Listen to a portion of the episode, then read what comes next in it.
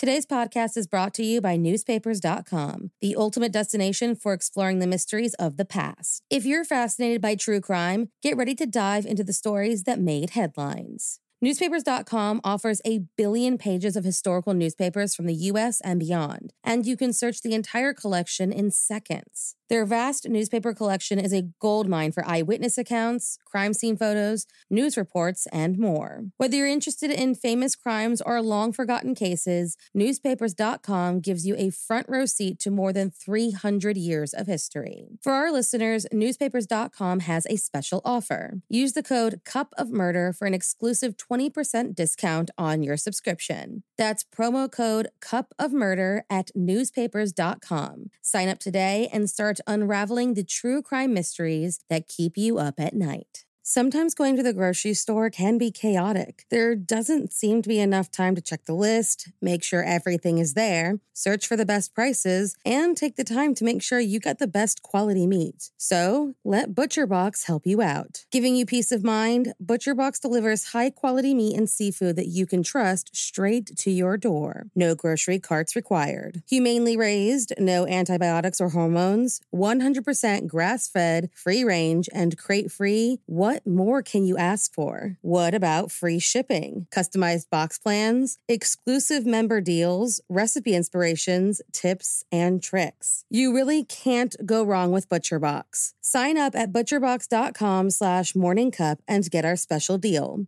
ButcherBox is offering our listeners a free for a year offer plus an additional $20 off. Choose salmon, chicken breasts, or steak tips free in every order for a year. Sign up today at butcherbox.com slash morningcup and use code morningcup to choose your free for a year offer plus get $20 off your first order. This podcast is sponsored by BetterHelp Online Therapy. Relationships take work, and that's especially true about the relationship you have with yourself. We often will drop anything to go help someone we care about. We'll go out of our way to treat other people well, but how often do we give ourselves that same treatment? Investing in your mental well being with therapy is one of the most important things you can do for yourself, and that's why this month, BetterHelp Online Therapy wants to remind you that you matter just as much as everyone else. And therapy is a great way to make sure you show up for yourself. Therapy is a useful tool for anyone, no matter their walk of life. And with BetterHelp, you not only get the help you need, but the help you deserve. BetterHelp is online therapy that offers video, phone, and even live chat sessions with your therapist, so you don't have to see anyone on camera if you don't want to. It's much more affordable than in person therapy, and you can be matched with a therapist in under 48 hours. Give it a try and see why over 2 million people have used BetterHelp online therapy. This podcast is sponsored by BetterHelp, and Morning Cup of Murder listeners can get 10% off their first month at betterhelp.com slash morningcup. That's B-E-T-T-E-R-H-E-L-P dot com slash morning cup. There were two more murders 15 miles away. When in the police Silver arrived, they found the telephones and electricity lines. We have a weird homicide. A homicide. scene described by one investigator as reminiscent of a weird. Morning. Cup of murder. Today's story involves a family that almost everyone knows, an infamous one that has a story cemented in true crime history.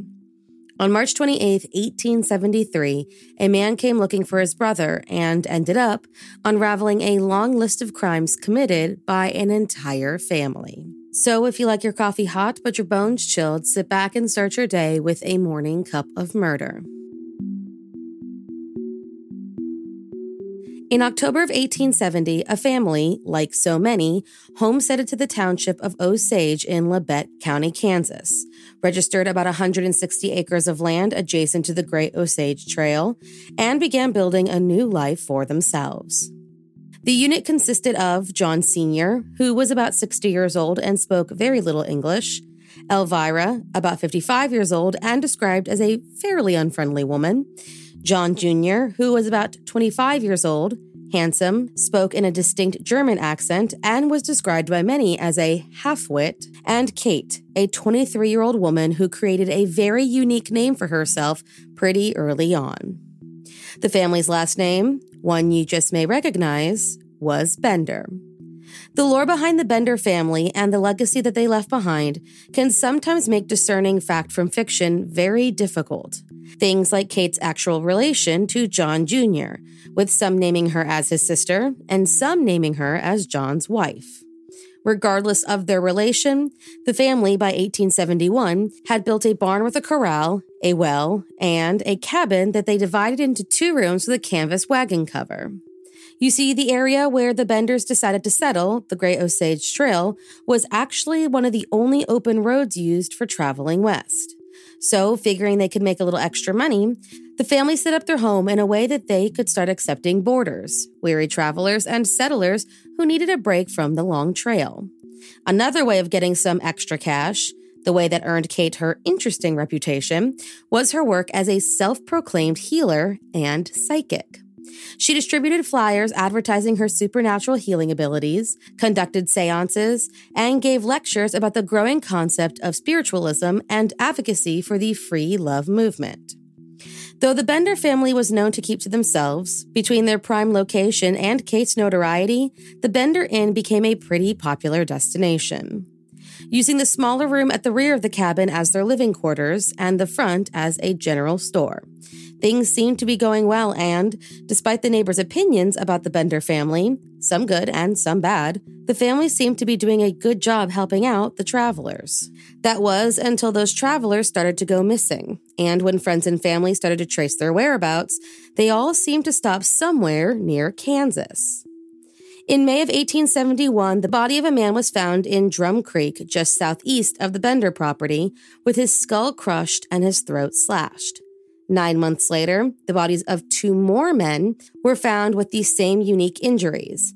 And by the fall of 1872, enough travelers had disappeared off the Osage Trail that reports of murder started to spread throughout the entire region. So much so that travelers started to avoid that route altogether. Desperate to know what was happening, a number of vigilante groups formed and started arresting and releasing suspects left and right. Then the disappearance of one man, a man named George Newton Launcher, altered the course of not just the lives of those living in the area, but the history of true crime as a whole.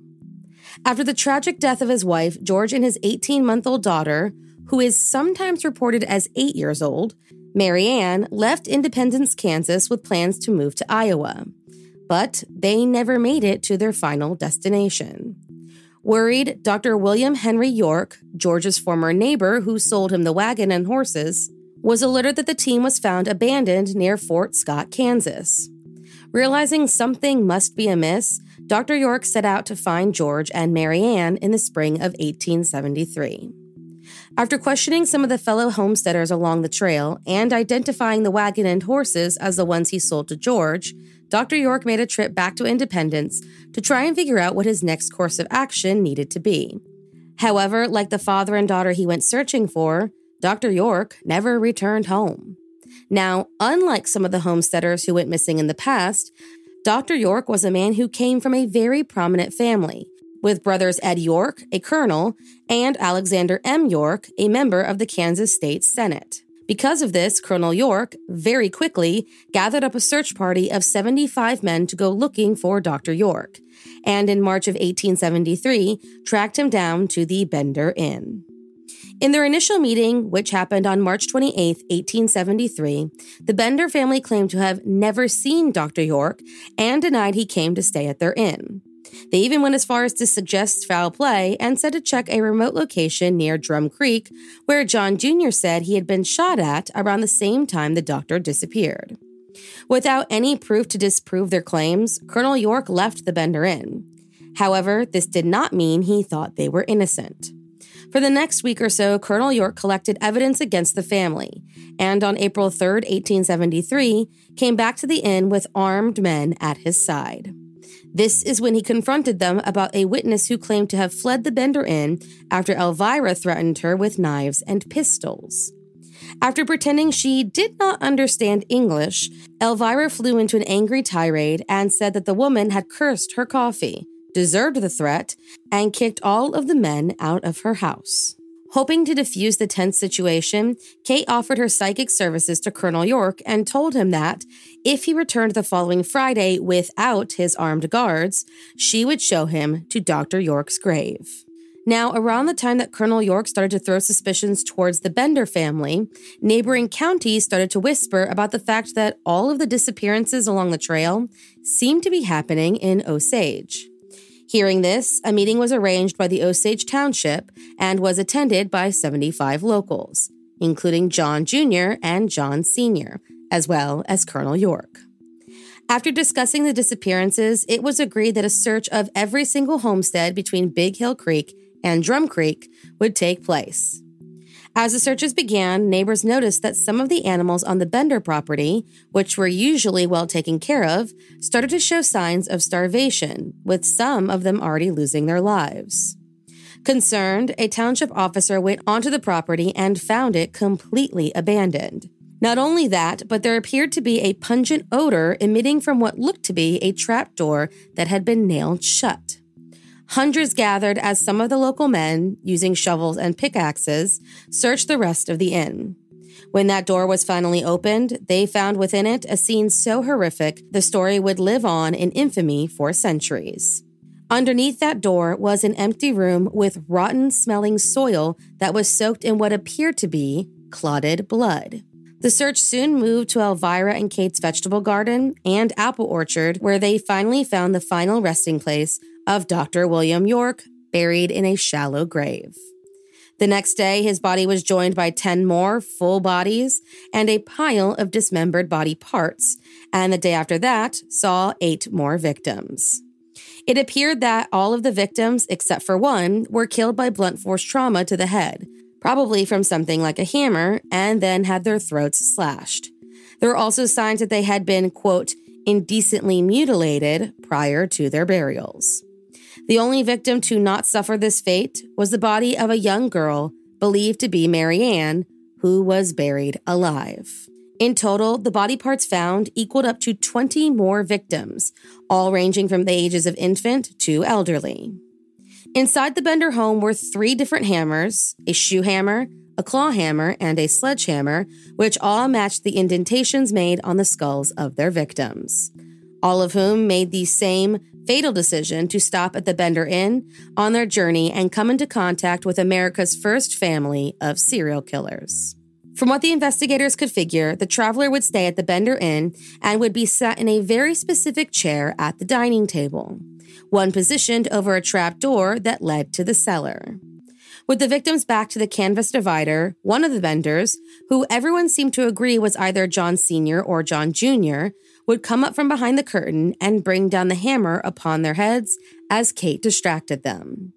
The throat was then slashed for good measure, and the body was dropped through the trap door. Once in the cellar, the Benders would strip the body of any goods and bury them on the property. While some of the travelers did seem to have items of value on them, most of them were carrying very little, meaning the Benders likely killed just for the thrill of it. There were some, a very lucky few, who managed to leave the inn with their lives, who seemed to corroborate the Bender's presumed MO. People like William Pickering, who said that when he refused to sit in the designated chair because the cloth had odd stains on it, Kate threatened him with a knife and forced him to flee.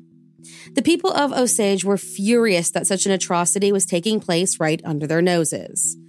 According to a Kansas newspaper, the crowd gathered around the Bender Inn became so incensed by the crimes that they took a friend of the Benders, a man named Brockman, and hanged him from a beam in the inn until he was unconscious, revived him, and interrogated him about what he knew. When he didn't give them a satisfactory answer, they hoisted him up and tried again. They did this three times. As news of the murders spread like wildfire, reporters from all over came to see the home of the Benders and, in the process, destroyed the crime scene in an effort to grab some souvenirs. While the press had a field day with the story, a state senator offered a $1,000 reward, over $21,000 in today's money, for the Bender family's arrest. And on May 17th, the Kansas governor added an additional $2,000, close to $43,000 in today's money, to that reward. However, despite these hefty rewards and detectives doing their best to track down the Benders, the fate of the family remains unknown to this day. The last piece of evidence found came when detectives came across a starving team of horses and the Benders' abandoned wagon just 12 miles from their home. It was confirmed that they purchased a train ticket heading towards Humboldt, and that in Chanute, John Jr. and Kate left the train and headed south towards a terminus near Denison, Texas. From there, they traveled to an outlaw colony thought to be in the border region between Texas and New Mexico, while John Sr. and Elvira continued on their journey and are believed to have purchased tickets to St. Louis, Missouri. After this, however, they were never seen or heard from again. Well, depending on what story you believe. Over the years, speculation about the Bender family has run wild, with theories ranging from lynching to death at the hands of the elements and to remarkable survival. One detective claims to have followed the family all the way to that border region, only to find that John Jr. had died of apoplexy, while others swear vigilante groups caught up with them and, after shooting the other three, burned Kate alive for her crimes. Another claimed that they lynched the Benders and threw their bodies into the Verdigris River, while some say the members have been caught over the years and either took their own lives to avoid prosecution or escaped before they could be brought to justice. But probably the most remarkable story that circulated was that the entire family escaped via hot air balloon. Because no one quite knew what happened to the Benders, sightings of the family occurred for decades, and a number of people were arrested only to be dubbed a non Bender and released. No one has ever claimed the $3,000 reward. In the aftermath of their crimes, the validity of the word family and the true identities of the Benders have been called into question. It was later found that John Bender Sr. was actually a man named John Flickinger from Germany or Holland.